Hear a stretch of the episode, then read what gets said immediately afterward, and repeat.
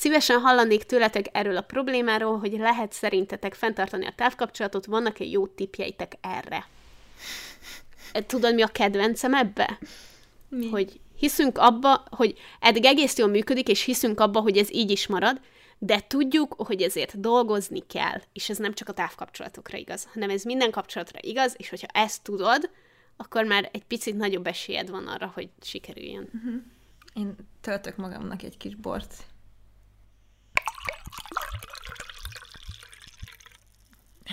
Ah, éheszem már! Te voltál már távkapcsolatban? Uh,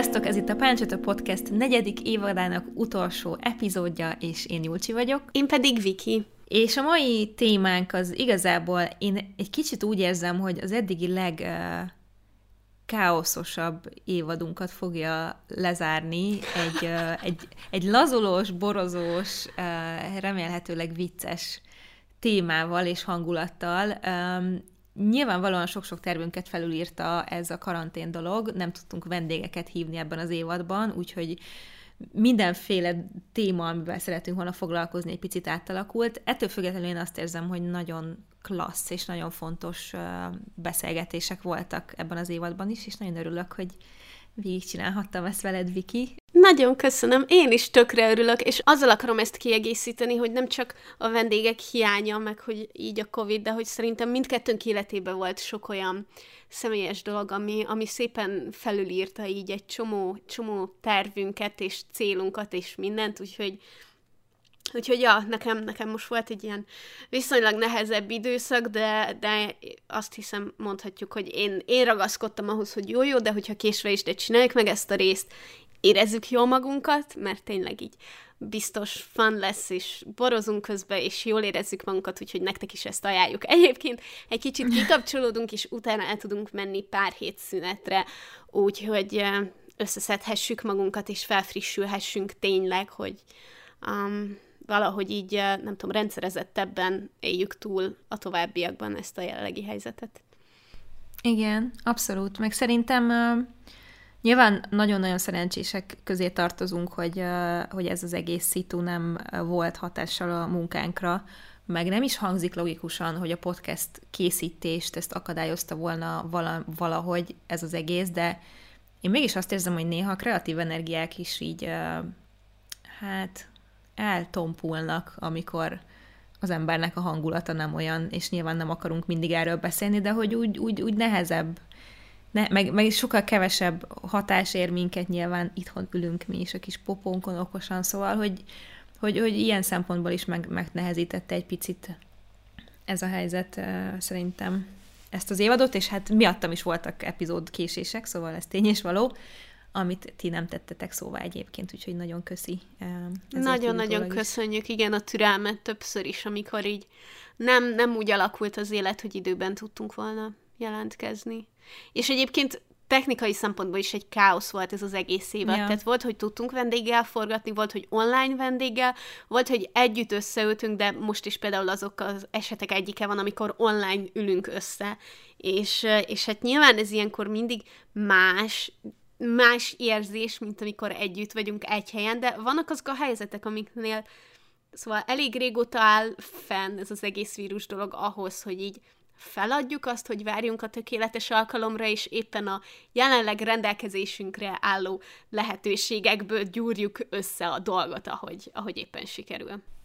Igen, ráadásul ugye volt egyszer olyan, hogy felvettük online az epizódot, és utólag derült ki, hogy az egyik hangsáv az teljesen kuka volt, úgyhogy újra fel kellett venni.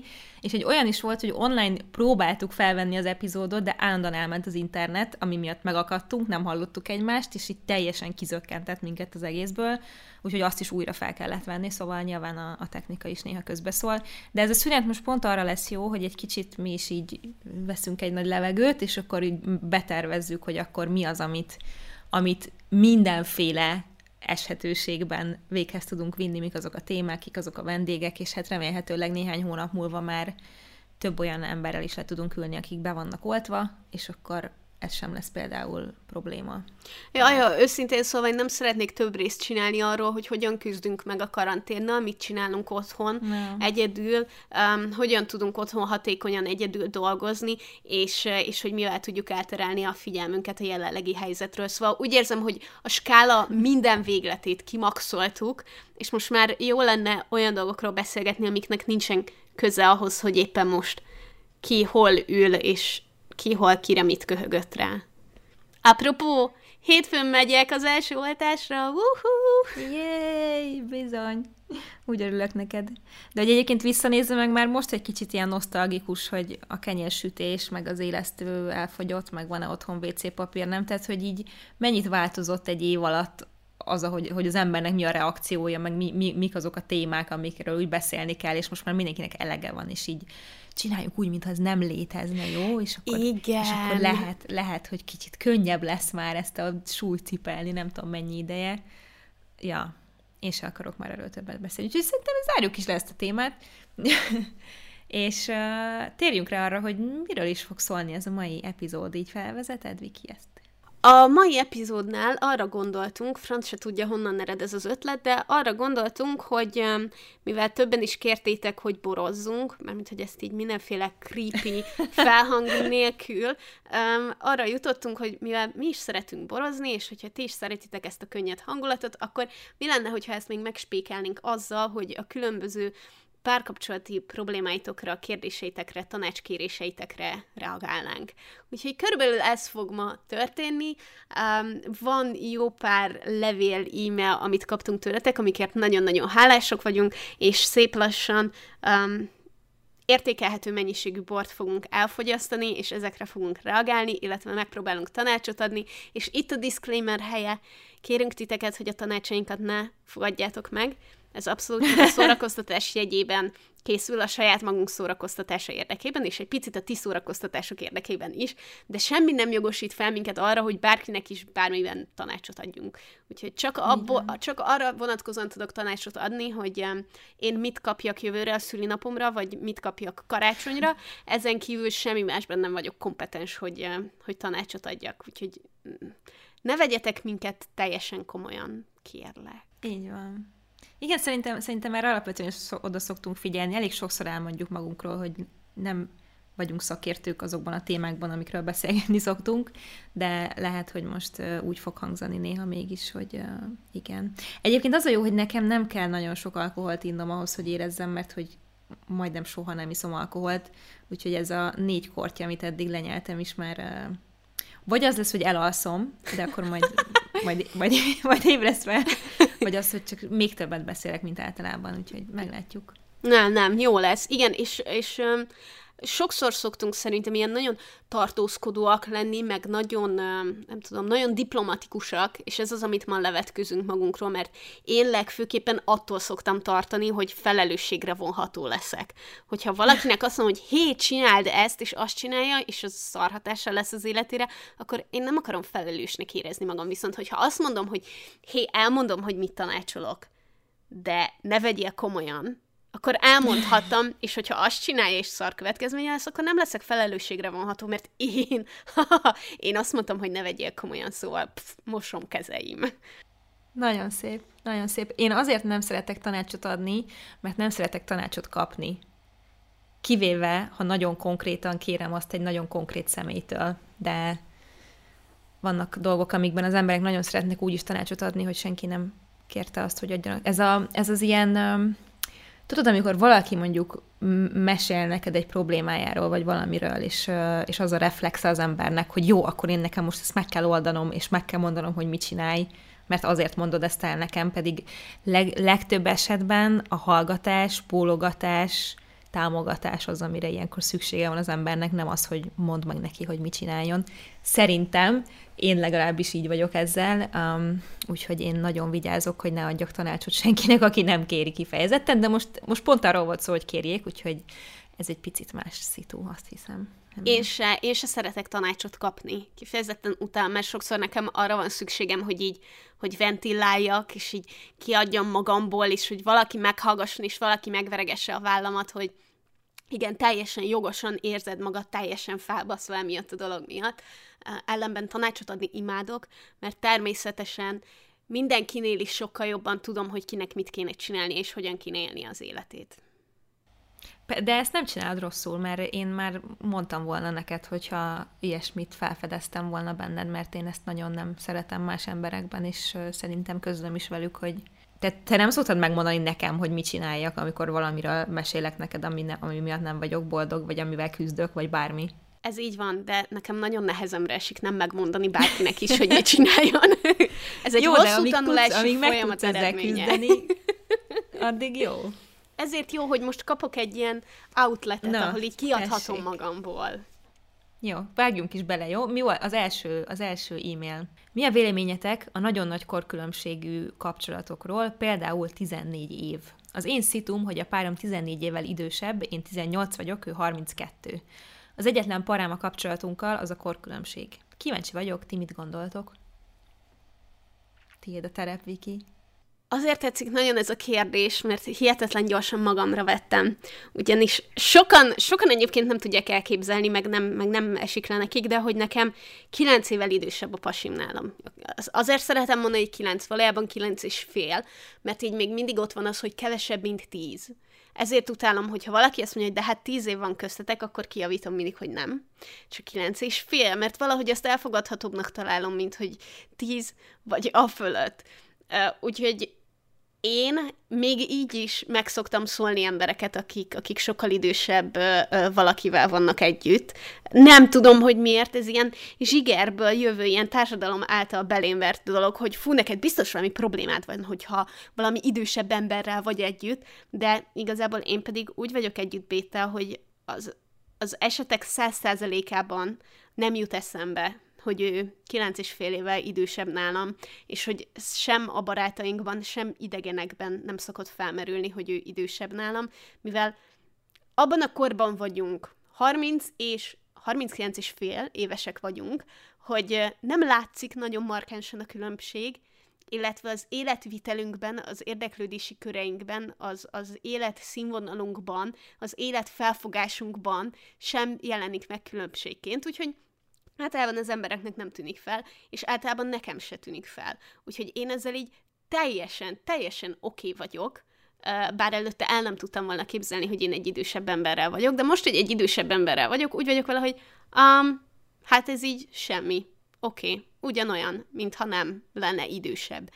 De teljesen más, hogy mi két felnőtt 30 és 39 és fél éves emberként, akik nem akarnak gyereket, így együtt vannak, mint hogyha valaki úgy van együtt 10 vagy plusz év korkülönbséggel, hogy gyereket akar, mert ugye az azért így viszonylag időhöz van kötve, illetve hogyha teljesen más az életszituációjuk, tehát teszem azt az egyik középiskolás, vagy, vagy egyetemista, a másik pedig már felnőtt, saját egzisztenciával rendelkező ember. Na olyankor ah, kicsit kellemetlenebb a dolog, és én nem feltétlenül adok mindig, um, nem tudom, nagy esélyt az olyan kapcsolatoknak. Ö, Nagyjából egyébként mindent elmondtál. Én, én erre a korkülönbség kérdésre nagyon röviden azt tudnám válaszolni, hogy nem igazán érdekel ez a téma, tehát hogy én ez alapján nem ítélek meg senkit, mert szerintem nem ezen múlik, hogy ki mennyire boldog a másikkal, vagy mennyire szerelmes.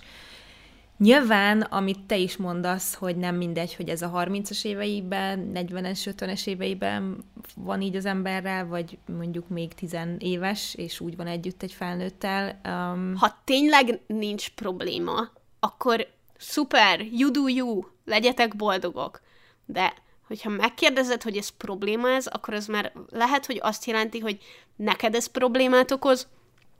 Én egyébként sokáig kérdezgettem magamtól, hogy nekem problémát okoz-e, hogy Bét ennyivel idősebb nálam, és aztán elégszer kérdezgettem ahhoz, hogy rájöttem, hogy amúgy nem, és azóta már fel sem merül bennem.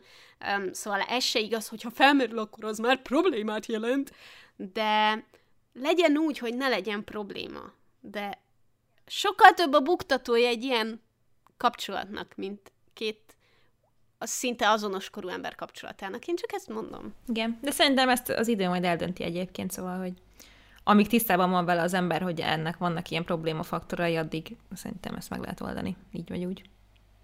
annyira furcsa belegondolni, hogy kilenc éve együtt vagyunk Dáviddal, 21 éves voltam, amikor összejöttünk. Jézusom. 21.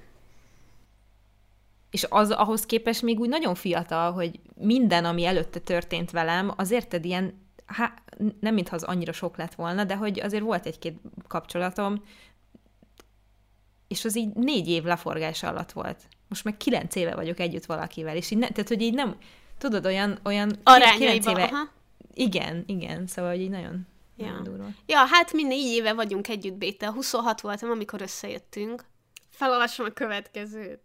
Egyetemista lány vagyok, idén leszek 21 éves, és még sosem voltam szerelmes. Tudom, mindenki azt mondja, még úgyis fiatal vagyok, nem kell aggódnom. De mivel nincs tapasztalatom ilyen téren, kicsit elveszve érzem magam. Gimis koromban a tipikus visszahúzódó jótanuló lány voltam, ha érdekeltek is fiúk, sose jutottunk el egy olyan szintre, hogy na, ebből már lehetne is valami. Mostanában érzem magamban, hogy eljutottam odáig, hogy készen állok egy kapcsolatra. Az első problémám, hogy ehhez ismerkednem kéne, azonban még így is, hogy egyetemista vagyok, nehezítő tényező a Covid, meg az árkózottabb személyiségem. Tudom, hogy az online társkeresés is bejött sokaknak, én nem szívesen nyitok e felé, Engem tényleg csak komoly kapcsolat érdekelnek, és biztos ott is vannak olyan srácok, akik szintén komolyan gondolják, viszont barátnői tapasztalatból nem ezek a jellemzőek. A másik probléma, hogy a tapasztalat hiányában én el sem tudom képzelni, hogy egy kapcsolat hogyan halad egyről a kettőre, mert mint hogyan lépitek túl az ismerkedős, randizós időszakot, és lesz belőle egy komolyabb kapcsolat, gondolom nem egy csetlintésre történik, de nekem ez akkor is olyan nagy homály. Imádom minden pontját ennek a levélnek. Mármint, you're so cute, honey. Annyi csalódás fog érni. Az van, hogy, hogy a legtöbb kérdésre szerintem nem lehet válaszolni, mert ezt hidd el, hogy soha senki nem tudja. Hogy hogy fog kinézni az, tehát hogy én, ha belegondoltam volna 21 évesen, hogy tehát nem tudtam elképzelni, hogy hogy lehet valakivel 9 évig együtt lenni, vagy 10 évig, vagy 5, tehát hogy az, az ilyen nem tudod, amíg nem vagy benne, és nem történik meg veled, amíg nem alakul át a randizás egy komolyabb kapcsolattá, amíg nem költözöl össze valakivel, amíg nem házasod, ezt nem tudod előre. Tehát, hogy ez mindenki úgy, van, úgy megy hozzá, vagy úgy megy bele, hogy fogalmam sincs, hogy ez milyen lesz, és hogy lesz. Tehát, hogy ezt így át kell élni. De de az egyébként nagyon durva, és nem gondolok bele eleget, hogy mennyire rossz lehet magányosnak lenni, főleg, főleg ezekben az időkben, amikor tényleg kvázi semmi esélyed, meg lehetőséged nincs arra, hogy találkozz valakivel, és én biztos, hogy nagyon nehezen viselném azt, hogyha főleg úgy, hogy tudom, hogy családot is szeretnék, tehát hogy gyerekeket szeretnék, hogy, hogy ez így valakinek, aki még a, a másik felét se találta meg ehhez, ehhez az egészhez, az, az baromi nehéz lehet, és én nem, nem is tudom, hogy tehát nem tudok mit mondani neked, amitől jobb lesz szerintem 21 évesen amúgy nem vagy elkésve dolgokkal, szóval az még ja, teljesen oké. Okay. De az, hogy egyetem, online oktatás, és még visszahúzódó is vagy, és persze ott vannak a szar online ö, ö, oldalak, mint a Tinder, ami, lássuk be, az emberek 90%-a egy éjszakás kalandot keres általában, vagyis nem tudom most milyen, mert már négy éve nem Tindereztem, de hogy azt hiszem még mindig erre van, én belefutottam egy-két ilyenbe. De hogy ez őrült nehéz lehet amiatt, mert hogy nekem, hogyha most ismerkednem kéne, akkor nyilván én úgy mennék fel az összes ilyen online társkeresőre, meg ilyen helyekre, hogy, hogy tudom, hogy mit akarok, meg hamar fel akarnám mérni, hogy a másik mit akar, de hogyha még nem volt komoly kapcsolatom, akkor nem tudom, hogy mi az, amit, amit így keresnem kéne, vagy mi az, amit ami alapján egy beszélgetés első öt sorából le tudom szűrni, hogy ebből lehet-e valami, vagy sem. Szóval amíg nem volt kapcsolatom, addig, addig nem ismertem annyi red flaget. Szóval, hogy most mm. már van, hogy elolvasok egy üzenetet, és azt tudom rá mondani, hogy ez egy pimp, és ne gyere össze vele. Úgyhogy ez lehet nehéz, ez a, ez a, ez a típusú tapasztalat hiánya, amikor, amikor nem tudod, hogy mit kell mondani, vagy mire kell odafigyelni, hogy érdemes-e tovább elcseszni az idődet erre, erre az emberre. Igen, de az a baj, hogy én erről meg így azt gondolom most, hogy így ezt mondod, hogy, hogy azért jók a rossz kapcsolatok is, és most nem egy bántalmazó kapcsolatra gondolok nyilván, hanem egy nem jól működő, véget érő kapcsolatra gondolok, mert abból tanulsz a legtöbbet. Tehát, hogy szerintem nem feltétlenül jó az a hozzáállás, hogy én most elsőre megtalálom azt az egy embert, akivel leélem az egész életemet, Mert hogy igaz, hogy sokat is lehet sérülni egy-egy kapcsolatban, megszakításban, amiből aztán vihetsz át a másik kapcsolatodba nem annyira jó dolgokat, bizalmatlanságot, vagy bármi ilyesmit, amit azon töltesz ki, aki nem érdemli meg mondjuk, mert egy másik embertől kapta te is, tehát hogy vannak ennek negatív részei is, de hogy annyit is lehet tanulni, meg fejlődni egy adott kapcsolatban, hogy szerintem kicsit nehezebb falatnak tűnik számomra az, hogy ezt az első és az örökre szóló ember mellett tapasztald meg. Érted, amit mondok? Tehát Aha, értem, szerintem nem, értem. Nem, árt, nem árt néha ilyen, né, néhány ilyen próba, próba verzió, mielőtt az az egy megvan, akivel azt mondod, hogy és most nem arra gondolok, hogy kied magad mielőtt izé, erről is beszélhetnénk, de hogy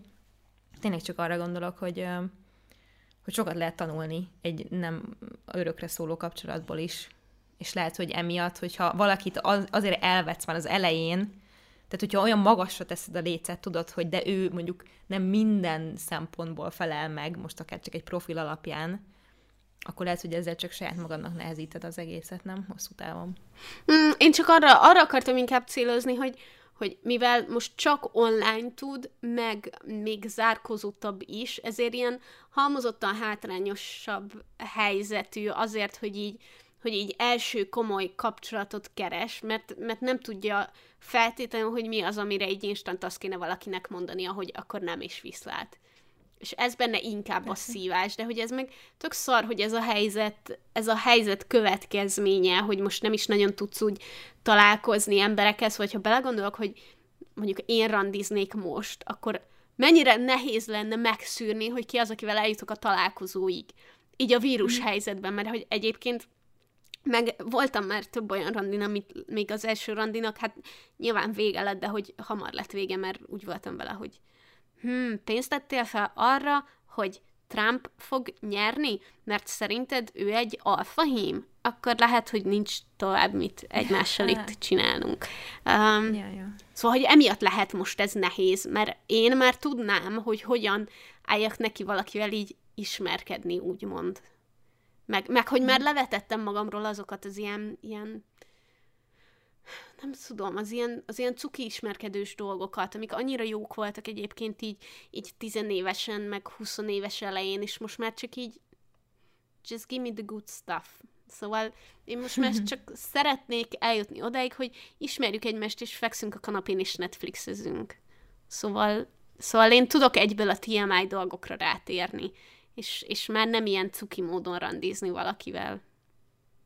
Jó, de ez azért van, mert van egy csomó tapasztalatod is, nem? Ja, igen, igen, abszolút. Meg sok minden megtörtént már veled, ami már nem akarsz, hanem csak egy ilyen nyugi 30 pluszos párkapcsolatot, ami, oh, amiben igen, nem kell. Igen, igen, és most végig gondoltam, igen. hogy minden, amit mondtam, ez elbátoríthat, elbátoríthatja. Ez az a szó, amit keresek?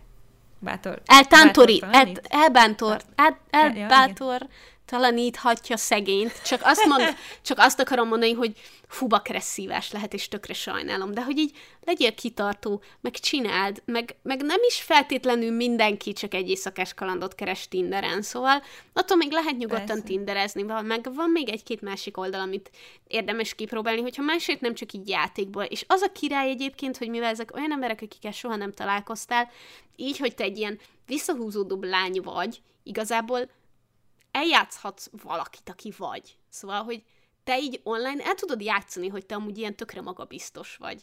És, és ez egy ilyen, yeah. ez egy ilyen tök érdekes ilyen kísérlet lehet, hogy nem, nem az, hogy oké, okay, most akkor ismerkedek, mint én, hanem most egy olyan én nem ismerkedik, aki, aki tökre magabiztos, meg kezdeményező, meg mit tudom én, és akkor ezt így online kicsit így lehet ezzel játszani, és gyakorlásra használni.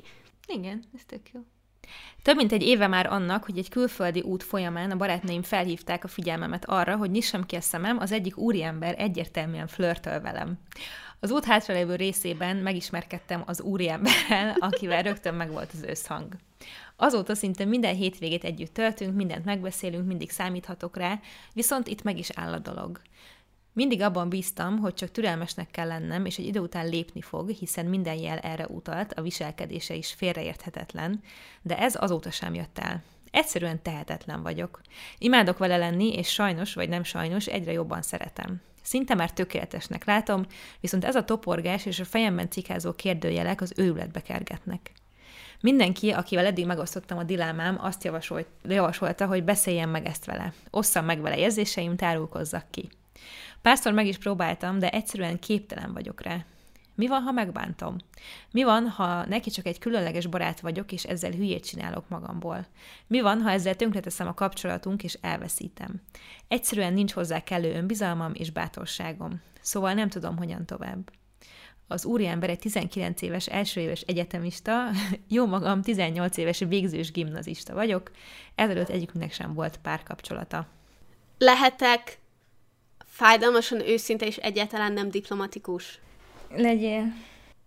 Oké, okay, szóval meg kell neki mondanod, és össze kell jönnötök, vagy meg kell neki mondanod, és nem viszonozza, és akkor meg nem kell ilyen különleges barátoknak lenned, mert láthatóan neked ez nehézséget okoz.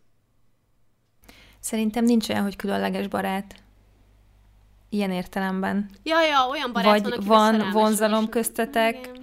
Igen, tehát hogy vagy az egy, ez, a, ez a férfinő barátságnak egy olyan példája, ami miatt én annyira nem hiszek benne, tehát hogy valamelyik bizony, ha fiatalok, egyedülállóak vagytok ebben a szituban. Oké, okay, de tudod miért nem? Azért nem hiszünk ebben, mert láthatóan kedves, szerelmes vagy a másikba. És innentől kezdve ez nem csak barátság, hanem te szerelmes vagy Igen. belé. Igen. Igen.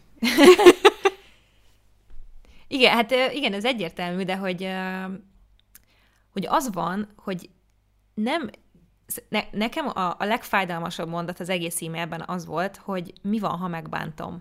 Nekem pedig az, hogy szinte tökéletesnek Tehát, hogy... látom.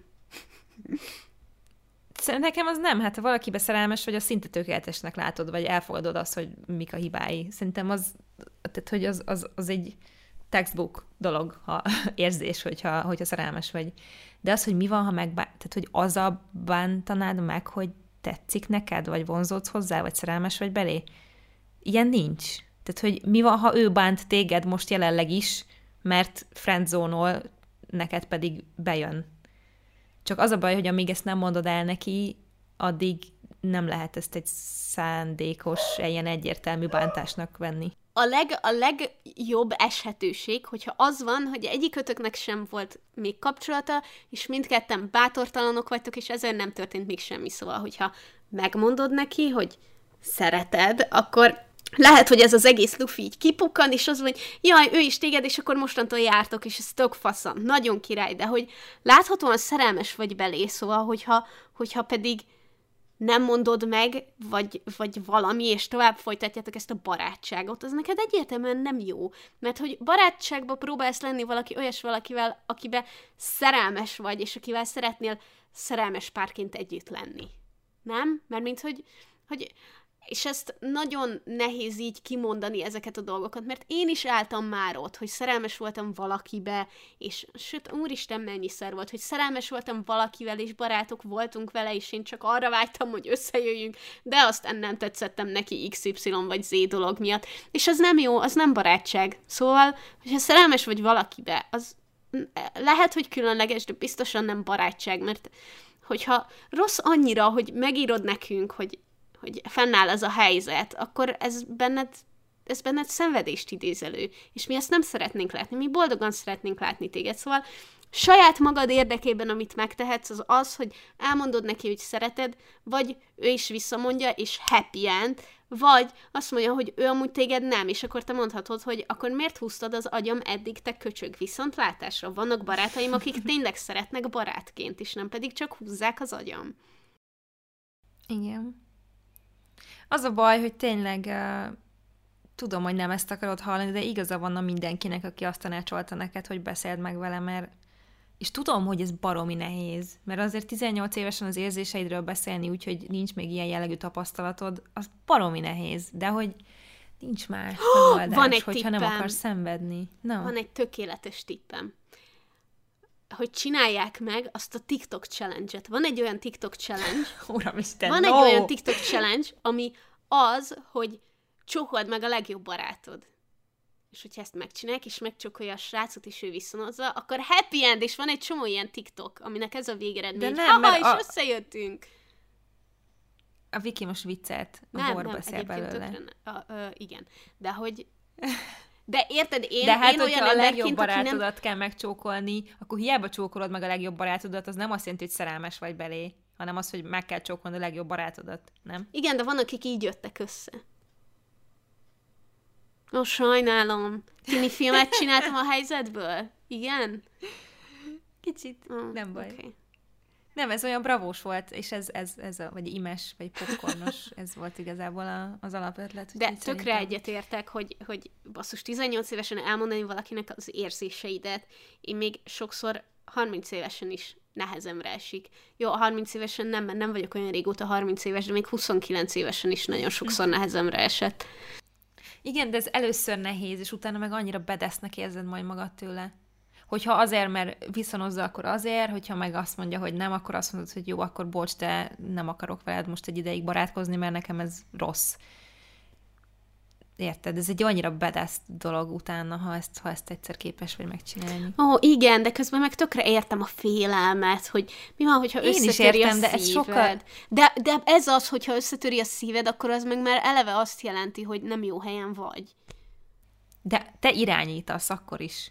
Mert, nem, mert most is össze van törve a szíved, csak csendben szenved mellette gyakorlatilag. Uh-huh. De ha odaállsz elé, és azt mondod, hogy figyelj, ez van, nekem te bejössz, most mondd meg, hogy te mit érzel, és ha azt is mondja, hogy nem, akkor is te döntöttél úgy, és te mondhatod azt, hogy jó, akkor bocs, te most egy ideig nem fogsz látni. És ez nyilván a másiknak is rossz lesz, mert szereti, ha nem is úgy, de barátként szereti, és ő fogja elveszíteni. Érted? Tehát, hogy ő az, aki kilép ebből a szituból, és az ő nála van az irányítás, és szerintem ebben egy annyira ilyen klassz érzés van. Ez soha nem jutott eszembe, és ez mennyire király már. Én soha nem tekintettem még így szituációra, és szerintem, hogyha én ebbe a helyzetbe lennék, ez lenne az egyik dolog, ami inspirálni tudna, az az, hogy te, te veszed a kezedbe az irányítást, és te leszel a bátor, és te ezt megteszed, és gondoskodsz magadról, és a jövődről, és abban a pillanatban, hogy kiállsz, és ezt így elmondod, és el is hiszed magadnak, akkor onnantól kezdve egyértelmű, hogy a másik fél a vesztes, hogyha nemet mond. Úgy van. Szerintem ez tök menő. Igen, igazad van. Ó, oh, ez egy tök jó tanács volt, köszönöm, Júlcsi. Ugye nem te írtad a levelet. nem, nem, sajnos nem. Sajnos. A következő levelünk így szól. 23 éves egyetemista vagyok, és még nem volt egy rendes párkapcsolatom, csak max. két-három hónapos randizós, randizós tapasztalataim vannak.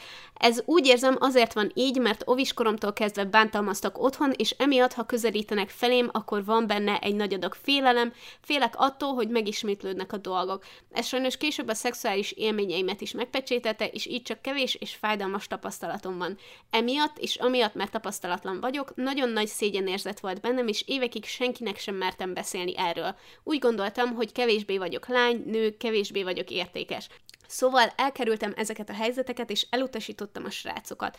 Egy időben pszichológushoz jártam, dolgoztam azon, hogy megnyíljak, elfogadjam azokat a részeimet, amiket szégyellek, szégyeltem, plusz utána jártam a fájdalomnak is, és már volt, hogy nem is volt gond. A Covid alatt nagyon beleismerültem a Tinder randikba, viszont azt tapasztaltam, hogy a srácok nagy része ilyen rebound girl keres, vagy csak egy éjszakás kalandot. Nálam ez nem annyira játszik, mert még mindig ilyen szitukba rossz emlékek jönnek fel, és van, hogy pánikba esek, vagy lefagyok. Bocs, nagyon hosszú lett ez az e-mail. Szóval ti mit tanácsolnátok akár Covid alatti randizással kapcsolatban, akár a szégyen megélésével, vagy az ilyen nehezebb domestic abuse dolgok megélésével kapcsolatban. Lehet kicsit túl deep ez a topik, csak én most így kicsit elvesve, elveszve érzem magam a randizás terén, meg gondolom még sokan. Oh, szeretnélek megölelni, ha lehetne. Én is, és azt abból, hogy egy nevetős smiley van az e-mailnek a végén, tökre azt érzem, hogy amúgy te is egy nagyon bedesz csaj vagy. Ez egy csaj? Ezt tudjuk?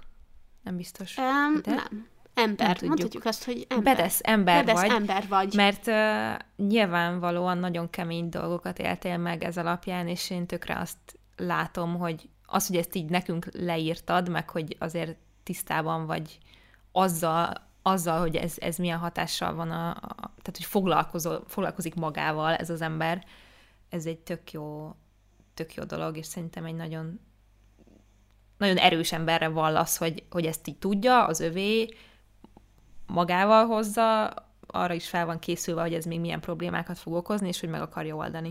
Szerintem ez már egy baromi nagy dolog elképesztő menő, hogy elment terápiára, és hogy az segített is, ami nagyon király, illetve hogy utána nézett annak, hogy mondjuk szexuális esemény miért lehet fájdalmas, és eljutott odáig, hogy már volt olyan, hogy nem, szóval, hogy felismert ez az ember egy csomó problémát az életében, és lépéseket tett annak érdekében, hogy ezek sokkal kevésbé nehezítsék meg az életet, és az elképesztően király, és nagyon-nagyon büszke lehet magára ez az ember, aki írta ezt az e-mailt, és ez nagyon szuper. Igen. Az, az hogy, hogy, tehát, hogy úgy alapból a, hogy mondjam, tehát alapból nehéz a társkeresés, ahogy már erről beszéltünk ma is, főleg manapság, szóval emiatt tökre sajnálom én is, hogy ez a helyzet, de szerintem, hogy mondjam, um, egy rendes srác fogja tudni ezt kezelni, és meg fogod tudni vele beszélni. Szóval, hogy én nem, én nem mondom azt, hogy még a, a rendes srácok körül, akiket mindannyian kerestünk, kerestek, között is vannak, akiknek még, vagy srác, csaj, bocsánat, nem tudom, most ö, úgy fogalmazok, hogy bárki, bárki is azt, tehát egy rendes másik ember, akivel együtt szeretnél lenni, az, azzal meg fogod tudni ezt beszélni szerintem.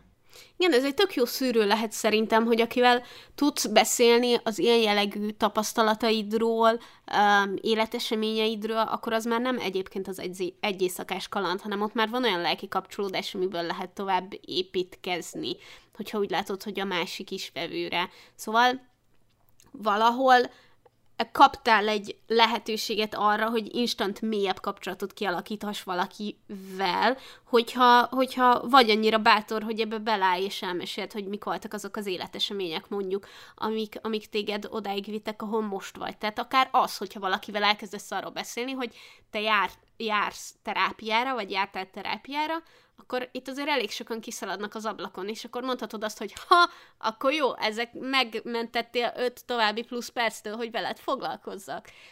Um, de nagyon-nagyon-nagyon nehéz lehet ezeket leküzdeni, hogy a szégyenérzetet fogalmam sincs, hogy hogyan lehet le, leküzdeni akármivel kapcsolatban, nem hogy, nem hogy nem tudom, bántalmazással kapcsolatban, vagy ilyesmi.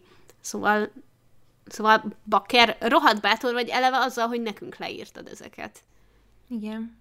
És szerintem azt felejtjük el egyébként nagyon sokszor, hogy nyilván más fajsúlyú dolgokról van szó, de mindenkinek van valami olyan az életében, amit szégyel, vagy történt vele olyan, vagy csinált valami olyat, amit megbánt, vagy szégyel, vagy ma már így nem, nem állna mögé, vagy nem szívesen mondaná el másnak, szóval, hogy meg hogy mindenki küzd valamivel.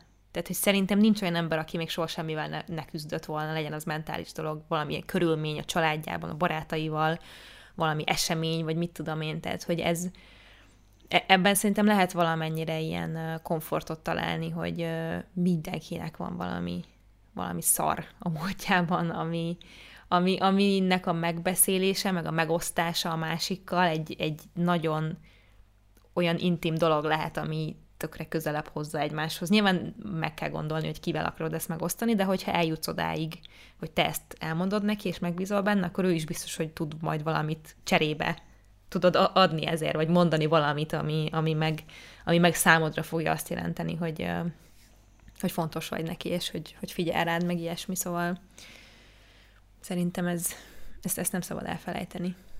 Sokszor, sokszor így nagyon bele lehet így menni abba, hogy nyilván a saját gondolataiddal, meg a problémáiddal vagy összezárva 0-24-ben, főleg egyedül, vagy főleg ha be vagy zárva fizikailag egy karantén idején, de hogy, hogy mindenkinek vannak ilyenjei.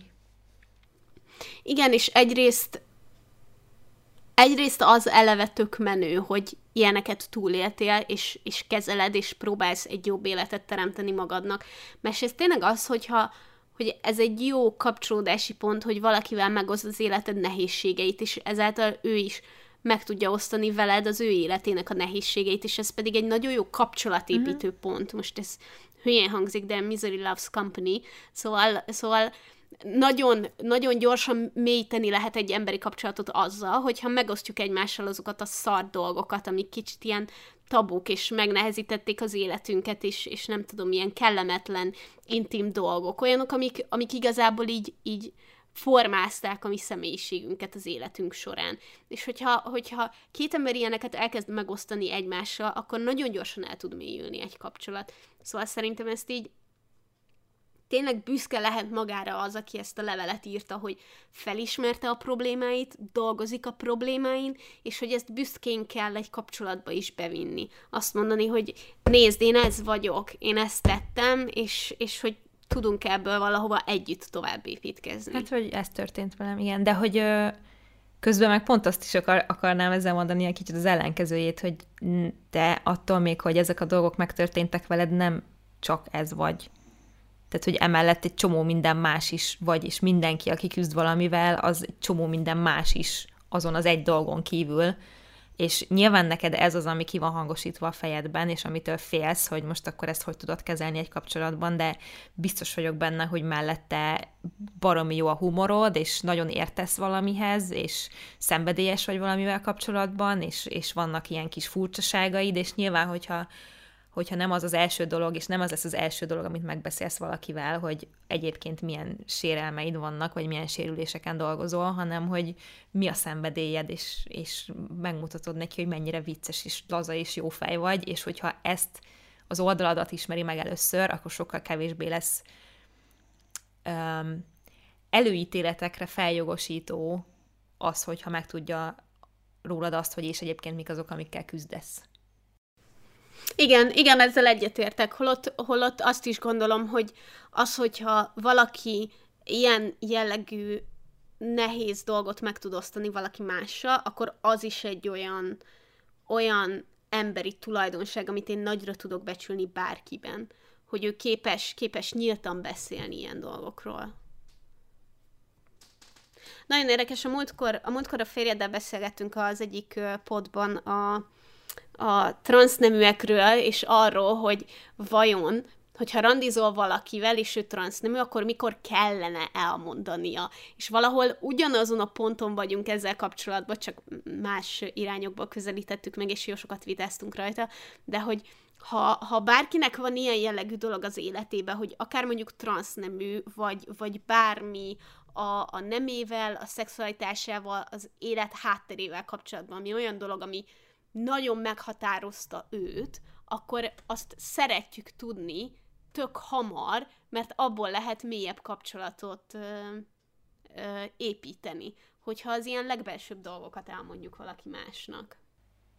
Igen, de nem, de nem azt sem akarod, hogy az, ez az első dolog legyen, amit megtud rólad, nem? Vagy amit megtudsz róla, mert akkor ja, hát egyből hát kialakítasz egy képet a fejedben, akarva akaratlanul, ami, amit aztán nehezebb átszínezni vagy nem tudom. Ja, ja, ja, abszolút, abszolút. Csak ez egy jó szűrő lehet, hogy, hogy valakinek úgy érzed, hogy elmondhatod-e ezeket uh-huh. a mhm. dolgokat, vagy, vagy sem. Persze. Akkor az már azt mutatja, hogy így tudat alatt vajon mennyire bízol meg a másik emberben. Igen. Ja.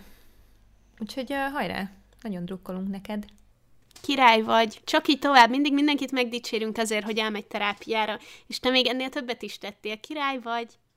Külföldre költözni érte. Lassan három éve vagyok együtt a párommal, ő viszont szeptemberben Skóciába költözött az egyetemi tanulmányai miatt, így egy ideig távkapcsolatban voltunk, viszont egy ideje itthon van a koronavírus miatt, de nem sokára megy is vissza. Amikor eldöntöttük, hogy megpróbáljuk a távkapcsolatot, hatalmas bizonytalanság volt bennünk a közös jövőnket illetően, ami azóta egyre csak fokozódni látszik. 21 éves vagyok, szeptemberben kezdeném a mesterképzést, és Skóciába és Dániába egyaránt felvettek. Azt a mindenit gratulálok ezt én mondtam hozzá, nem, nem a levél része. Um, úgy érzem, egy hatalmas súlyú döntés előtt állok, amely feltehetőleg meg fogja határozni az életemet. Ha Dánia mellett döntök, még két évig biztosan távkapcsolatban kell folytassuk, ha a folytatás mellett döntünk. Ha viszont Skócia, akkor az összeköltözés is felmerül opcióként. Ez utóbbi nyilván nagyon kecsegtetően hangzik, viszont félek, hogy megbánom majd ezt a döntésemet, és 21 évesen túl korai lenne a közös életünk elkezdése. Ugyanakkor félek, hogy ha Dánia mellett döntök, akkor örökre el kell engedjük egymást a jövőképünk miatt. Jelenleg teljesen elveszett vagyok, és fogalmam sincs, mi alapján kellene döntenem, ezért nagyon hálás lennék, ha megosztanátok a gondolataitokat a témával kapcsolatban. Eddig bárkit kérdeztem, borzasztó negatívan állt az egészhez, és hetek óta ezen emésztem magam. Valóban túl fiatal lennék még egy ekkora elköteleződéshez, és mindkettőnknek élnie kellene még? én elsősorban nem a távkapcsolat részéről akarok ennek beszélni, hanem hogy tök őszinte legyek, és tök egyenes legyek. Szerintem, hogyha akarsz, költöz Skóciába, és folytasd ott a sulit, és költöz össze a sráccal, és hogyha nem jön össze, akkor még mindig külön költözhetsz Skóciába, vagy még mindig átköltözhetsz Dániában.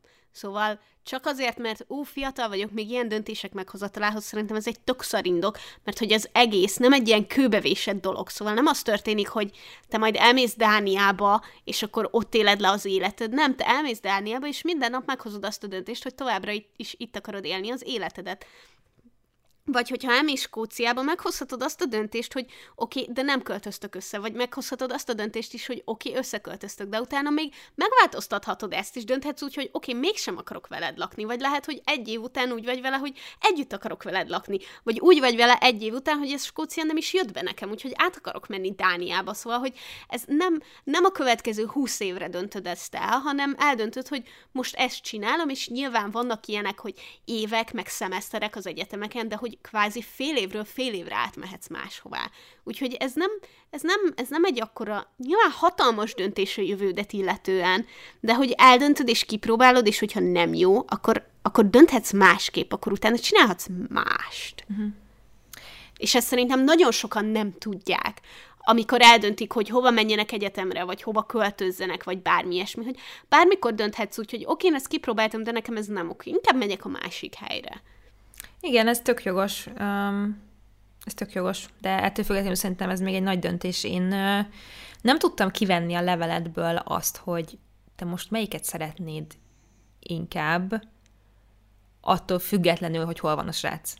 Szóval, hogy én most egy konkrét tanácsot fogok neked adni, oda menj, ahova jobban szeretnél menni, és nevet figyelembe azt, hogy hol van a srác. Ami tudom, hogy lehetetlen, de most megint úgy beszélek, hogy ez egy lány írta, és is srácról van szó, szóval, hogy nem tudom, a, má- a másik fél, ahol van, ne, ne az döntse el, hogy hova mész szerintem. Mert hogy biztos, hogy az egyiket egy picit valami miatt jobban szeretnéd, mint a másikat, önmagáért az iskolát,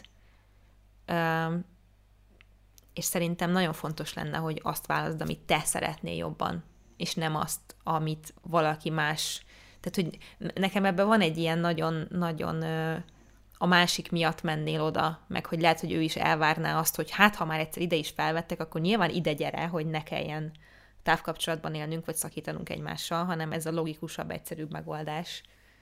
De szerintem hosszú távon ez a saját szempontodból rizikósabb, mert hogyha ezt megbánod, akkor... Akkor mi lesz?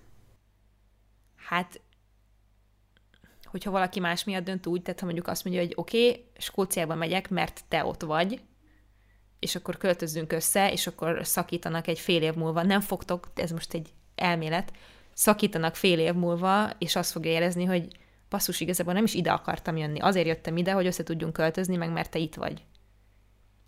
Szerintem az De rosszabb. akkor át tud menni Dániába. Csak azt Jó, akarom mondani, hogy a másik egyszerű, oldalon is lehet, nem, hogy, hogy... Értem, hogy nem lehetetlen, de azért nem ilyen egyszerű, hogy hát akkor majd átsétálok, az kész, érted? Oké, okay, de nem lehetetlen, csak ezt akarom mondani, és szerintem ugyanúgy lehet szempont az is, hogyha hogyha Dániába mész, mert, mert nem tudom, ugyanúgy lehet a másik helyre menni a rossz indokok miatt. Tehát, hogyha, hogyha csak azért mész Skóciába, hogy vele legyél, akkor ez nyilván nem optimális, de ugyanúgy nem optimális az sem, hogy csak azért mész Dániába, mert hogy mi van, hogyha csak miatta mennél Skóciába, mert akkor meg az van, hogy lehet, hogy hogy tökre megkeseríti a mindennapjait egy ilyen távkapcsolat. Szóval simán lehet, hogy valahol egy szinten van a kettő, de de valami egyéni döntés miatt, meg ennyi egyéni helyzet miatt jobban jár a másikkal, de ezt nem feltétlenül tudhatod előre. Szóval, hogy az van, hogyha kb. ugyanannyira akarod mindkettőt, és a másiknál ott van a pasid, akkor miért nem mennél oda, mert hogy az hozzá az élet, életszínvonalathoz, az hozzá fog adni a mentális egészségethez, jobban fogsz tudni tanulni például. De hogyha az van, hogy tényleg jobban szeretnéd Dániát, és szívod a fogad, hogy jó, de ó, Skóciában van a pasim, akkor Dániába menj, ez nem is kérdés. Csak hogy, hogy nyilván nem lehet a, a, a Ja, én is azt mondom, hogy pasi, mint hogyha lány kérdezte volna. Szóval, pláne, micsoda heteronormatívak vagyunk. Szóval, szóval hogy, hogy nem lehet kivenni azt a tényezőt, De én a levélből viszont úgy vettem le, hogy mindkettő helyre felvettek, és nem tudod, hogy mi legyen. Hogyha tudnád, hogy melyik iskolába akarsz inkább menni, akkor szerintem ott egyértelmű lenne, hogy akkor azt az iskolát kellene választanod, és inkább az lenne, hogy ó, nekem jobban tetszik a dániai iskola, de ott van Skóciába a másik, a párom, akkor oda menjek el. És akkor szerintem erről szólna a levél, de ez is csak egy feltételezés, hogy akkor ő vajon hogyan fogalmazná meg. Szóval... Igen, de hogy alapból, tehát hogy olyan szerintem nincs, hogy két, van két dolog, és mind a kettőt két különböző országban, és te semleges vagy azzal kapcsolatban, hogy melyik országba költözöl, és melyik iskolába mész. Tehát, hogy nyilván nem erről írt, de szerintem ez egy nagyon fontos része a döntésnek. Igen, de biztos, hogy nem semleges, de hogy egyiket sem ismeri eléggé ahhoz, hogy hát azt nyilván. tudja mondani, hogy az egyik sokkal jobb, mint a másik, mert őszintén Skócia és Dánia között nekem is sok ideig tartana dönteni. Hát, szóval valószínűleg mondjuk... egyik helyen se töltött el annyi időt, vagy ismeri annyira az iskolát, hogy, hogy azt tudja mondani, hogy ó, ez igen, sokkal jobban, mint a másik. Kivéve, hogyha valami indok miatt van, szóval, hogyha mondjuk az a szak, amit te nagyon szeretnél, csak az egyikben van, akkor nyilván abba az egyikbe menj, ez nem is kérdés. Most egyébként egy Gilmore, illetve több Gilmore Girls rész is eszembe jutott, mert a paris is ugyanez volt, hogy most menjen a Princetonra, vagy nem, mert ott van a Jamie, és azt mondta neki Lorelai, hogy pont akkor a hülyeség, hogyha azért nem mész a Princetonra, mert ott van a barátod, mint hogyha azért mész oda, mert ott van. Érted? Szóval, hogy oh, csak, csak ezt azért nehéz kivenni az egyenletből. Nyilván más súlyjal nyom alatban az ember, mint hogy hát itt mondjuk ilyen szép fák vannak, ott meg egy olyan közel vagyok a vízhez. Szóval, hogy ezek tök más fajsúlyú dolgok, és uh, Szóval nem, nem hiszem, hogy segítettünk bármennyit az a helyzet, de hogy ez nyilván egy olyan döntés, amit nem tud senki helyetted meghozni, sajnos. Szerintem, amiben viszont mindketten egyetértünk, az az, hogy ha nem is tudom, mit írt a levél végén, hogy negatívan reagáltak erre Mondjuk mások. Azt nem értem. Most le a másokat. Azt nem értem, hogy, mi, hogy, hogy mit nevezett ő negatívnak ez alatt. Hogy úgy is szakítotok? Vagy, vagy, vagy, vagy melyik része? Nem tudom, de, de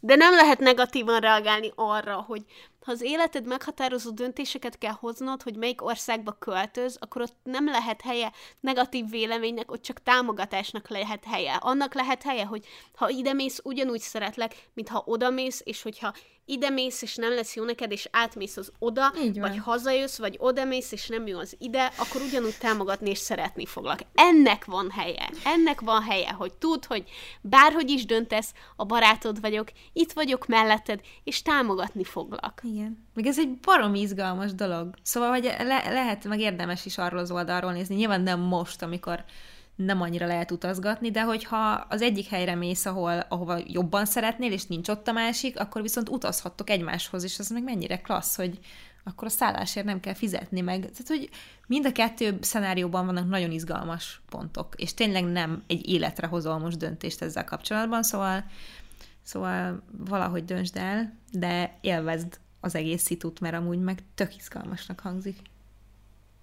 Igen, és hogy am- amit érzel, hogy szeretnéd, azt csináld, és hogyha pedig nem jön be, akkor, akkor majd utána máshogy csinálod. Szóval ja, ja, ja. külön lehet költözni, el lehet költözni másik országba, távkapcsolat után lehet összeköltözni, mindent lehet amit szeretnél, meg ami jó lesz neked. Ezek nem annyira ilyen, nem, nem kötöd le magad a következő tíz évre. Szóval ki, ki kell próbálni, és benne van, hogy ez lehet, hogy fél év, vagy egy év, vagy két év lesz, de, de azt, kell, azt kell dönteni, amelyik neked jobban izgatja a fantáziádat, azt kell kipróbálni, és aztán, ha nem jön be, akkor majd, akkor majd utána máshogy csinálod. Nem... Igen.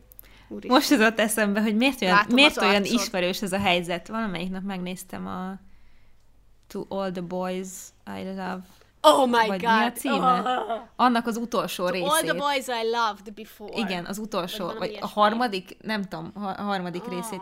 Én nagyon élveztem, annyira kis cuki, szerintem, szerintem cuki. Tud, az uh, a baj, hogy instant New Yorkba akarok költözni miatt. Igen. Most ez egy nagyon, ez egy spoiler lesz. Szerinted, szerinted ez belefér? Igen. Jó. Arról szól az egész rész, hogy akkor hova mennek egyetemre, és be volt tervezve, hogy a srác meg ő egy helyre mennek, és aztán a csajt nem veszik fel oda, de felveszik egy másikra, ami közel van ahhoz, ahova a srác van, és a srácnak muszáj oda mennie, mert van ösztöndíja.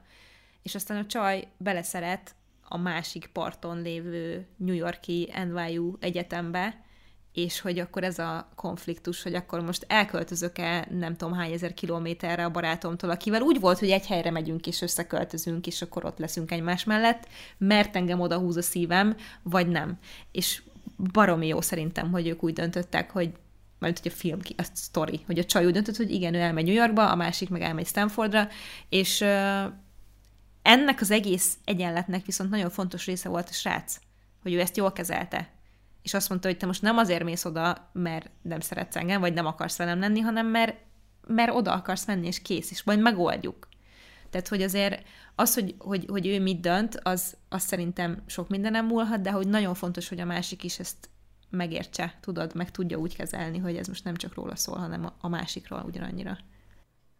Igen, és az is nagyon tetszett nekem annak a filmnek a végébe, hogy, hogy oké, okay, hogy mindenki tudja, hogy, hogy a távkapcsolat mennyire kurva nehéz, de hogy ez nem jelenti azt, hogy nem fog működni.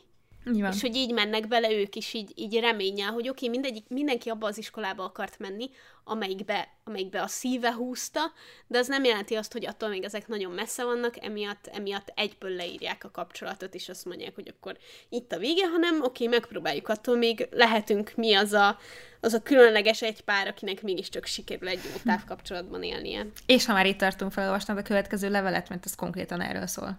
Jelenleg távkapcsolatban élek, ami a páromnak és nekem is egy nagyon új élethelyzet, főleg azért is, mert a kapcsolatunk elején tartunk. Online ismerkedtünk meg kb. 7 hónappal ezelőtt, ő külföldön él. A vírushelyzet miatt csak most nemrég tudtunk találkozni, és egy hetet töltöttünk együtt, ami nagyon intenzív volt. Hát azt el is hiszem. Szóval még minden nagyon friss, de egyben erős is, legalábbis azt érezzük most. Nehéz volt az elvállás, de szeretnénk együtt maradni.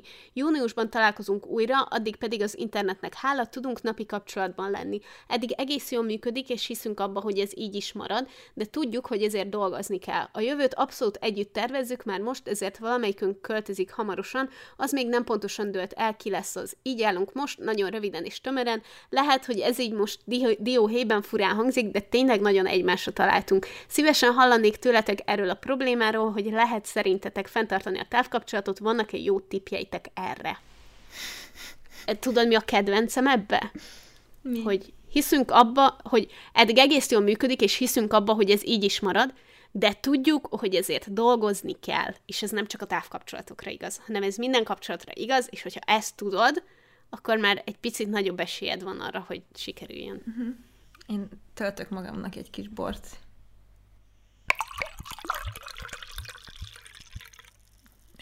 Ah, éheszem már!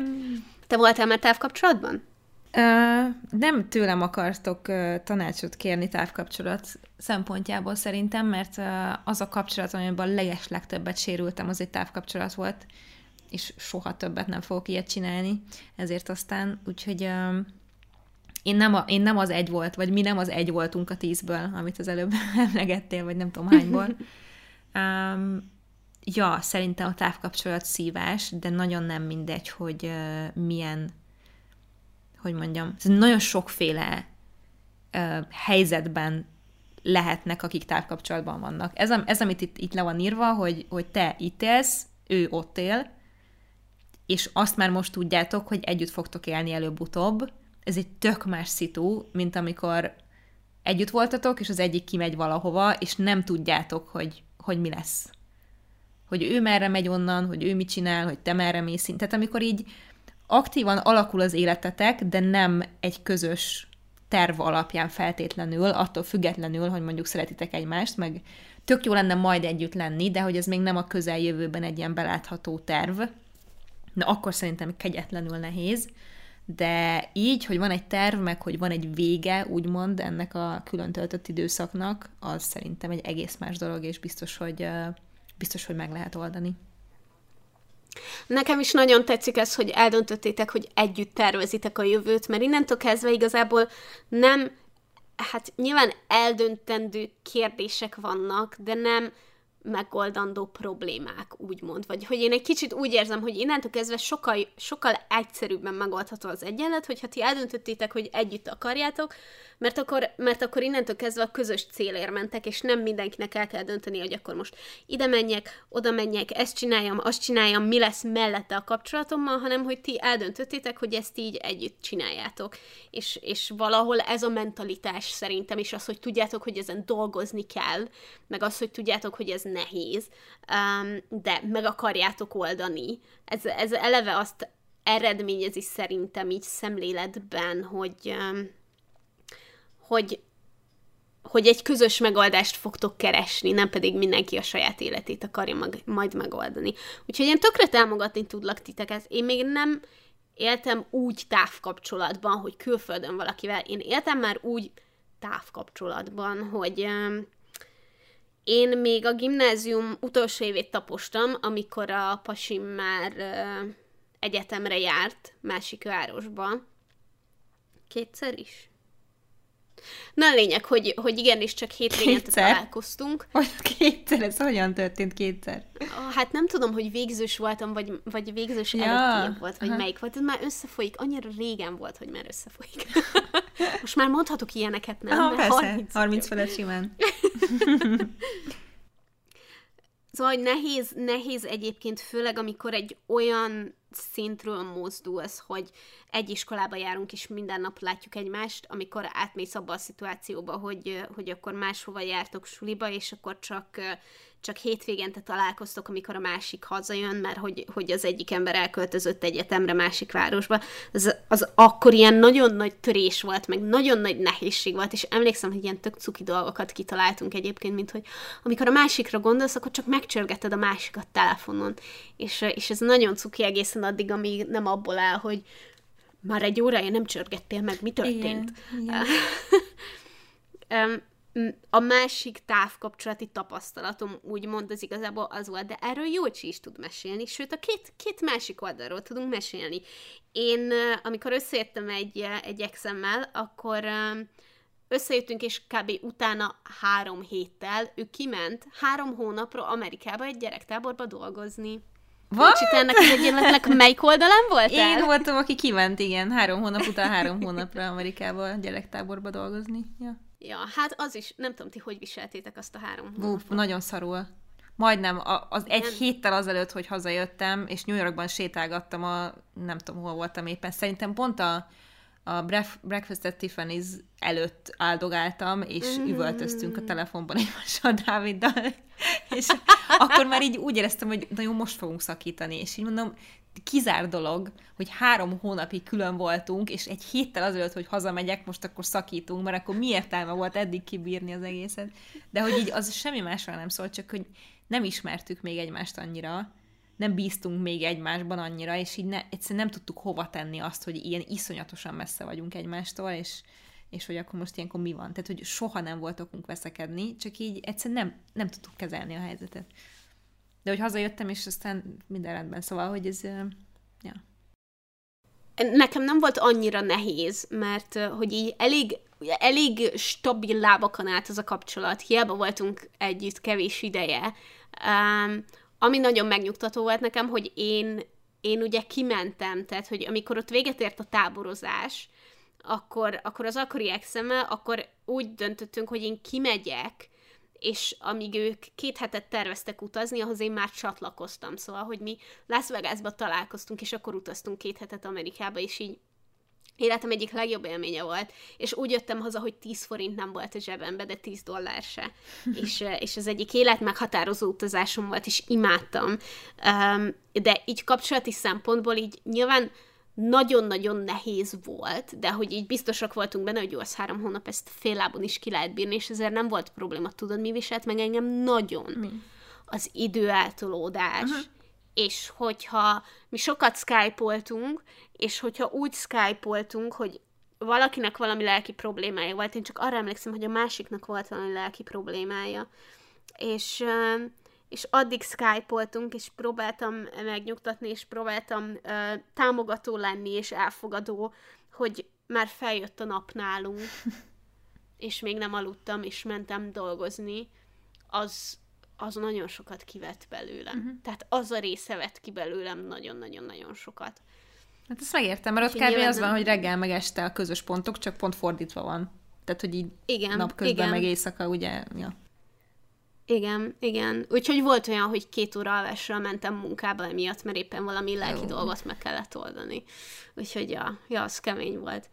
Én, én valószínűleg nem tudnék sokáig távkapcsolatban élni egyébként. Szóval én megértem ezt, hogy, hogy eldöntöttük, hogy együtt akarjuk folytatni, és emiatt már megbeszélés alatt áll, hogy ki és hova fog költözni, ezzel tökre egyetértek. Vannak olyan ismerőseim, akik, akik van olyan ismerősöm, aki évekig um, élt távkapcsolatban, és, uh, és aztán nyilván azóta egy helyen élnek, és házasság és gyerek is happy end, vagy hát happy um, happy happening van. Ja, de nagyon, nagyon nehéz lehet. Nekem az ég világon semmi tippem nincs rá. Elképesztően stabilnak kell lenni emocionálisan ahhoz szerintem, hogy két ember így távolról együtt tudjon lenni úgy, hogy, ennyire ritkán tényleg, hogy kevesebb, mint havonta egyszer tudnak találkozni. Azért mégiscsak érted, de még hogyha meg is tudod beszélni a mindennapjaidat valakivel folyamatosan online, attól még basszus a fizikai érintés, és nem a szexről beszélek, hanem arról, hogy így este valaki megsimogassa a hátadat, meg átöled, meg ilyenek. Igen. Nekem nagyon-nagyon hiányozna. Ja.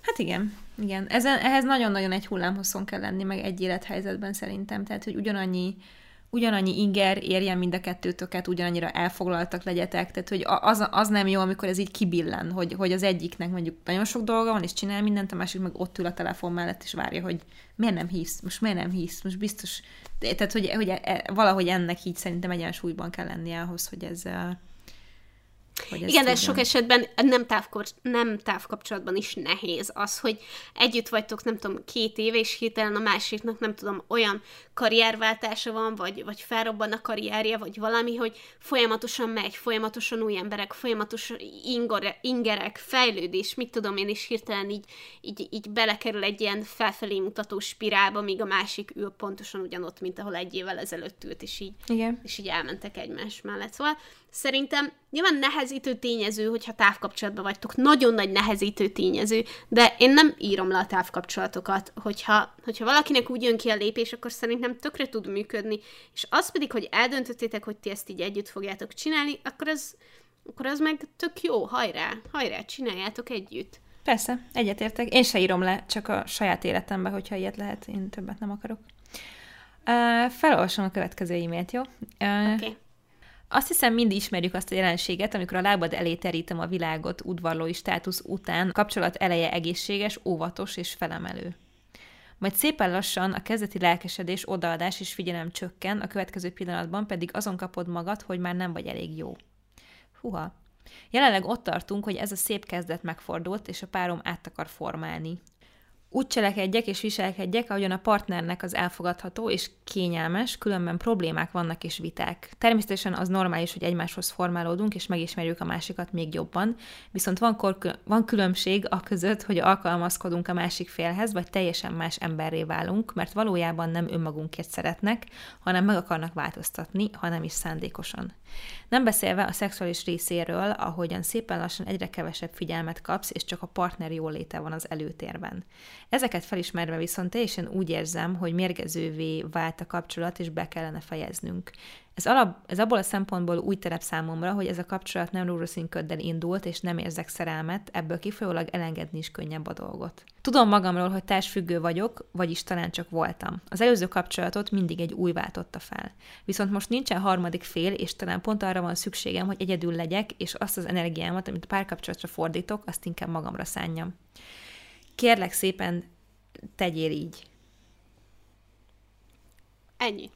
Szakíts vele, nem jó ez neked, egy kicsit egyedül kell lenned, és saját magadra időt, energiát fordítani, ahogy írtad.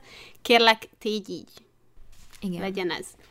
Nem, nem voltál soha szerelmes ebbe az illetőbe ezek szerint, meg akar téged változtatni, nem szeret téged úgy, ahogy vagy, úgyhogy kérlek, hagyd ott, és egyedül is fantasztikus egész ember vagy, és egy kicsit tudsz magaddal törődni, magadra időt és energiát fordítani, és majd egy sokkal egészségesebb kapcsolatba tudsz úgy belépni. Igen, igen, én is azt gondolom, hogy uh, ennyi. Azt gondolom, hogy nem, nem tesz téged boldog ez a párkapcsolat, és nem is kötődsz hozzá annyira, viszont cserében...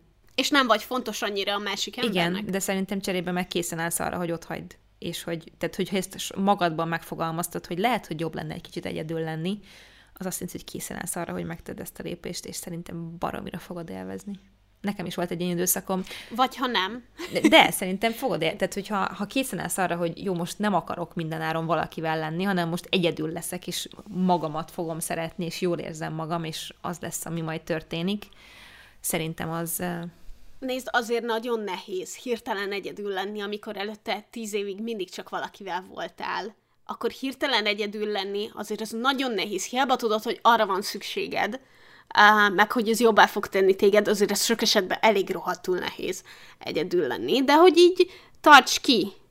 Erre van valószínűleg szükséged, hogyha már egyszer így megfogalmaztad. Nem biztos, hogy jó lesz. Nagyon jót fog tenni, az biztos, hogy nagyon jót fog tenni. Nem biztos, hogy nagyon jó lesz eleinte, de egy csomó mindent megtanulhatsz saját magadról Igen. például. Um, és ezután sokkal biztosabban tudsz beleugrani majd egy kapcsolatba olyas valakivel, akinek fontos vagy. Igen. Ennyi. Szerintem. Szerintem túlbeszéltük, és nagyon jól, jól mondtad. Szerintem a gondolataidat szépen kifejtetted. Legyen így. Legyen így. ez, egy ilyen, ez egy ilyen önismereti utazás volt szerintem, amíg megírta ezt az üzenetet, hogy így ő maga is felismerte írás közben, hogy mik a valódi érzése, és oh, bazd meg leöntöttem. Eljött az az idő. Úgyhogy szerintem, szerintem fantasztikus, fantasztikusan felismerted, hogy mire van szükséged. Tégy így. Ja. Tégy így. És hogyha már egyébként ilyen szerelmi élet, meg minden dolgokról van szó, szerintem tökre nézzétek meg a Love Life-ot az HBO-gon. Mert nekem, mm. nekem iszonyú sokat adott. Vagy hát ne, szóval nem, nem volt benne semmi újdonság, de iszonyú jó volt látni azt, hogy, mennyiféle párkapcsolata van egy embernek, és hogy nem kell, hogy mindegyik az igazi legyen, hanem hogy mennyi mindenről szólhat, tudod, hogy most ebben ez, ez volt a jó, most, most meg ez, és most eltelt három év, és változtam annyit, és most ezt keresem, és most így. Szóval, hogy, hogy nekem tök jól esett, és biztos, hogyha így, hogy egy boldog házasságban élek, ez rám még kevésbé volt szerintem hatással, mint hogyha valamelyik valami ilyen szituban lennék, vagy éppen a kettő között valahol. Szerintem nagyon klassz. Annyira idevág muszáj felolvasnom a mai utolsó levelünket, ami elég rövid. Az, hogy lenne egy bravós kérdésem a szerelmi életről. Honnan tudtátok, hogy a páratok az igazi? És um, itt kell megjegyeznem, hogy én nem hiszek az igazi dologban, hanem, hanem én abban hiszek, hogy It's hard éppen work. A, egyrészt illetve éppen abban az életszakaszban, hogy milyen partnerre van szükséged, milyen partnerre és milyen párkapcsolatra van szükséged. Szóval fantasztikusan lángoló szerelmek is, fantasztikusan parázsló együttélések tudnak kibontakozni, éppen attól függően, hogy mire van szükséged az életben, és én nem hiszek egy nagy őben, meg az igaziban, hanem én abban hiszek, hogy rövidebb, hosszabb távon az életben van az az ember, akivel éppen kielégítitek egymás igényeit, és, és tudjátok eléggé támogatni egymást ahhoz, hogy előrébb vigyen titeket az életben.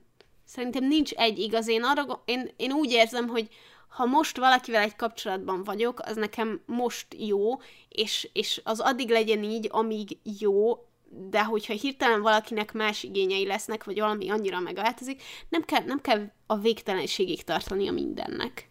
És most ez nagyon szarú hangozhat, de hogy, nekem is volt hála égnek lehetőségem ilyen teljesen őrült, meg lángoló, meg mindenféle dolgokat megtapasztalnom, de, de hogyha azok örökké tartottak volna, akkor én már bőven elégtem volna annak a tüzének. Ó, de Hú. szépen mondtam.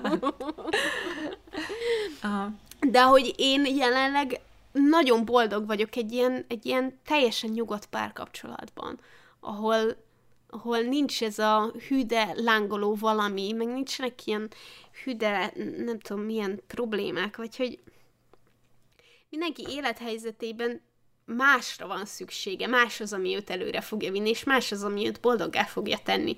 És lehet, hogy egy évig, vagy öt évig, vagy húsz évig, vagy harminc évig valaki tökéletes partner le- neked, és aztán utána viszont valami másra van szükséged, és az is teljesen, az is teljesen oké, és az nem fog elvenni az értékéből annak, ami korábban volt. Uh-huh. Igen, egyrészt én is, e, ez, ez amit mondasz, amúgy egyetértek, de szerintem nagyon nem mindegy, hogy honnan nézed ezt az egészet.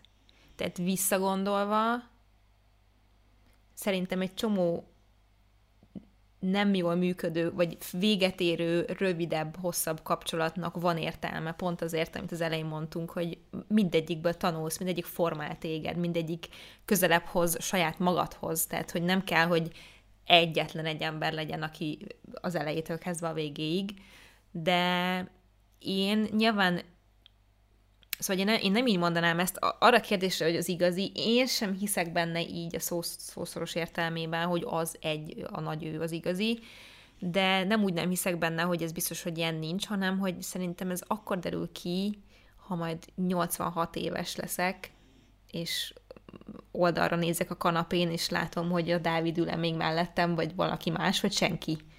És miért? Tehát, hogy ez szerintem lehet nagyon akarni valamit, és kilenc éve vagyunk együtt a Dáviddal, minden nap egy kicsit jobban szeretem, mint előtte, de hogy ezt előre nem, tehát amikor találkoztam vele kilenc évvel ezelőtt, akkor nem tudtam azt mondani, hogy ez így lesz. És még 10, meg 20, meg 30, meg 40 év múlva is így lesz. Nagyon szeretném, ha így lenne. Azt gondolom, hogy így lesz, szeretném, és nyilván így tervezünk mindent, de sosem tudhatod. Szóval szerintem ez, ez kicsit nagy terhet rak az emberre, hogyha így keresi a másikat, meg így megy bele valamibe, hogy én most, amíg meg nem halok, veled leszek. Mert nem tudod. Igen, tökre, tökre egyetértek veled. És... Um... Ez hasonló ahhoz, amit te mondasz, csak nekem annyi a különbség, hogy nekem muszáj hosszú távra terveznem.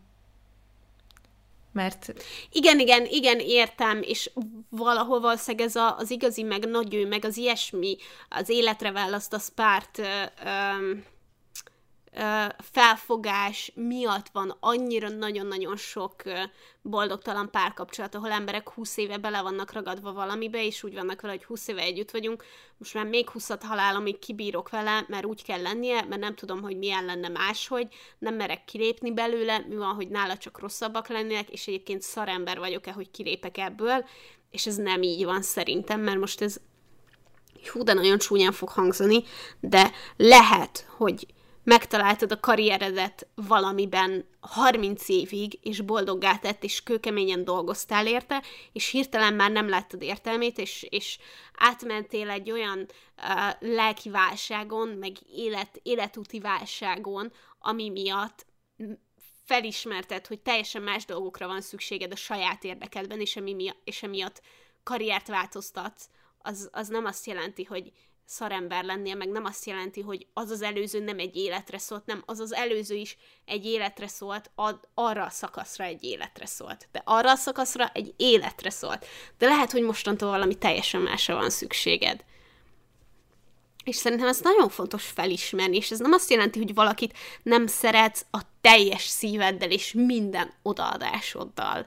De hogy ez az életed nem minden pillanatján, pillanatában feltétlenül ugyanaz az ember. Igen, de én, azért én így, amúgy... Én így ebben hiszek. Én, én, is, én is úgy vagyok vele, hogyha boldogtalan vagy, akkor, akkor lépni kell, és ez bár, bármilyen témában érvényes, de hogy azért belegondolni abba, hogy valakivel együtt vagy 15 évig, 15 évig az életed része, azért azt elengedni, az biztos, hogy baromi nehéz. Tehát, hogy felismerni, hogyha nem egy ilyen nagyon egyértelműen rossz, toxikus dolog az egész, hanem csak így rá kell jönnöd, hogy basszus, nem vagyok boldog már, és így el kell döntened magadban, hogy oké, okay, 15 év együttlét után vajon így kell éreznem magam, vagy ennél még van több is, vagy egyszerűen csak más és több kell nekem, akkor ezt felismerni, meghozni a döntést, és ezután így ezt így a helyre rakni, szóval biztos, hogy baromi nehéz. És az a, az a része, amire sokszor mi így 30 évesen nem gondolunk, pedig egy teljesen létező, reális dolog, amin emberek hatalmas százaléka keresztül megy, az az, hogy éled az életedet. Lehet, hogy valakivel együtt vagy 20 éves korodtól fogva 50 éves korodig 30 évet leéltél vele, szíved szerelme, és elveszíted valami miatt, meghal. És utána te, te ott vagy 50 évesen, ahol még 30 évet el kell töltened legalább az életedben, teszem azt, hogy az alatt azt mondani, hogy nem eszel együtt valaki mással, csak azért, mert, mert ő meghalt, vagy, vagy érted, szóval ez a 80 éves koromban a, a magam mellé nézek a kanapéra sem feltétlenül egy ilyen reprezentatív dolog, mert, mert sok esetben meg amikor tényleg így elveszítesz valakit, és idős vagy, és, és úgy érzed szükséged van társra, vagy találkozol valakivel, akiben így megtalálsz egy társat, aki persze sosem lesz az, mint akivel mint akivel gyerekeket csináltál, és akivel az egész fiatalkorodat, meg 30 vagy akár 40 évet leéltél, de hogy mégiscsak ott van egy társ, aki most téged segít az életben, és boldoggá tesz téged. Szóval én, én több ok miatt sem hiszek ebben a nagy dologban, hanem, hanem abban hiszek, hogy bizonyos életszakaszokban megvannak azok az emberek, akik, akik téged így, így előre hajtanak, meg előre felé irányítanak, és segítenek, és támogatnak téged, és amikor épp ott vagy, akkor épp, épp rájuk kell figyelni, és épp abba kell lenni. De, de nem kell senkire azt a terhet rárakni, hogy, hogy ez akkor most az életünk végéig tart. Se a tiéd, se a másik életére vonatkozóan. Igen, ezzel egyetértek. Annyi, annyi, annyi, hogy ö, szerintem azért, aki szeretne gyereket, ott, ö, ott ez egy, ez egy olyan tényező, hogy nyilván opción, tehát hogy, hogy, hogy mondják ezt, milyen, milyen esetben? Ideális esetben ö, olyan embertől szeretné egy gyereket, akivel együtt akarsz lenni hosszú, tehát akivel tudsz hosszú távra tervezni, érted?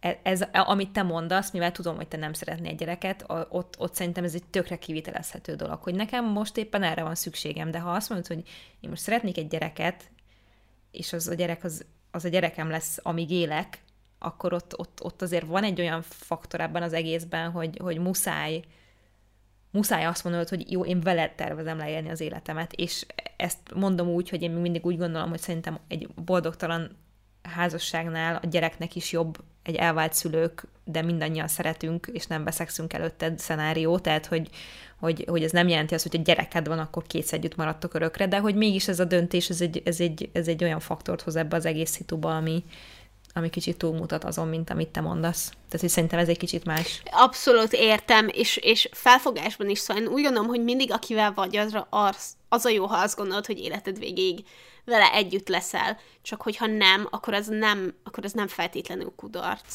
Uh-huh, uh-huh. Na, megoldottuk már mindenkinek a szerelmi életét? Szerintem meg legyetek velük együtt, vagy ne, vagy ne legyetek együtt, vagy legyetek boldogok. Nem vagy ne legyetek boldogok. Ez elég egyszerű lenne. ha egy köcsög, hagyd ott, ha nem egy köcsög, akkor beszéld meg vele. Ennyi. Ja. Nem? Ja. Kommunikáció, az egy fontos cucc. Ja, ja, ja, de hogyha nem működik, akkor csá. Ugyanakkor akkor meg szeresd, szeresd magad ajtó. először, mert a másik is akkor fog tudni szeretni, ha te is szereted magad, meg ha véletlenül nem úgy alakul a dolog, akkor is valaki olyannal vagy, aki szeret téged, aki te vagy. Most annyira sajnálom, hogy nem kerestem elő ilyen, ilyen igazi, fenkölt szerelmi élet tanácsadásokat, mondásokat, érted, amit így, ilyen életigasságokat, amiket mm. így hangoztatnak az emberek, hogy engedd el, és meglátod, hogy visszatér magától, meg ilyenek, tudod, tudod. Oh vannak, vannak, vannak ez, amiket ember, annyira sajnálom, Ez a tett féltékenyé, meg az ilyen hasonló tanácsok? Hogy akkor a, majd aha, aha, meglátod, lesz? hogy visszaszáll le hozzád, meg, meg Ajajaj. az ilyenek, ah, sajnálom, hogy nem kerestem ki ilyeneket, pedig annyira vicces lenne, az összes egy szar. Hát nagyon köszönjük, hogyha kibírtátok a másfél óra végéig. Um, én tetemes mennyiség bort elfogyasztottam, lehet, hogy az egész üveggel. Nem már, komolyan. Én szerintem igazából egy, egy pohárral ittam meg, és, és úgy érzem, mintha részeg lennék. És is. ráadásul annyira prostó voltam, hogy a kis um, a kis fémbögréből ittam, amit a nagymamámtól kaptam, és rajta van egy nagyon cuki cica, és még az is rá van írva, hogy Viki. Oh, én boros pohárból iszom. Okay. Tudod, mit fogok mm. most csinálni? Mit? Még mindjárt leállítjuk az adást, a felvételt, és utána majd még beszélünk három szót nyilván, de hogy um, utána egy forró fürdőt fogok engedni magamnak először a vadi új kádamban, Nice. és, és aztán utána átgondolom az életem, és mindazokat a, azokat a részeit, amikről majd beszélhetünk a következő évadban. Ezt mind ma este fogod megtenni? Hát miért nem? Ja, jó. Okay. Egyelőre a részegség azon szakaszában vagyok, amikor tetvágy dübörög bennem. Én tudod, mit akarok ilyenkor tenni? Ételt szeretnék a pocakomba rakni. Aha. Szerintem tegyél ételt a pocakodba. Így lesz, így lesz. Na jó, um, köszönjük szépen, hogy velünk voltatok ebben az egész évadban is ismét, és um, nem kell nagyon sokat várni az ötödik évadra. Megígérjük. Csak egy picit. Összeszedjük, hogy mikről szeretnénk veletek beszélgetni, átgondoljuk az életünket, megvárjuk, hogy mindenki oltást kapjon, és aztán utána egymásra köphessük a szeretetünket, aztán jelentkezünk újra. De nem mondd azt, hogy megvárjuk, hogy mindenki oltást kapjon, mert az nem tudjuk, hogy mennyi időbe fog telni. Hé, én hétfőn kapok egyet, jó? Szóval... Jó, de te nem vagy mindenki. Én nagyon örülök neki, hogy te kapsz. Nagyon rossz lenne, ha mindenki én lennék. Az rossz lenne. Igen. Figyelj, srácok, tudjátok, hogy hol van az e-mail címünk, meg a Facebook csoport, meg ilyesmi, szerintem most ezt nem kell elmondani. Ja, ja, ja, szóval majd találkozunk, nem azt mondom, hogy jövőre, ja. mert még csak um, április harmadika van, de hogy a következő Az baj lenne. Így van, nem sokára Nagyon sok talizunk. szeretettel várunk titeket mindenhol, és, és nyugodtan írjatok nekünk, hogy hogy, hogy vagytok, um, és aztán majd beszélgetünk fontos dolgokról a következő évadban. Jó volt? Jó volt? Há- számolhatok vissza a sziához? Elmondtuk? El, ugye? Most szoktunk visszaszámolni oh, a sziához. De most számolok vissza, jó? Három, kettő, jó. egy. Sziasztok! Sziasztok! Ezt ki nem mondtad egyszerre velem. De hogy nem.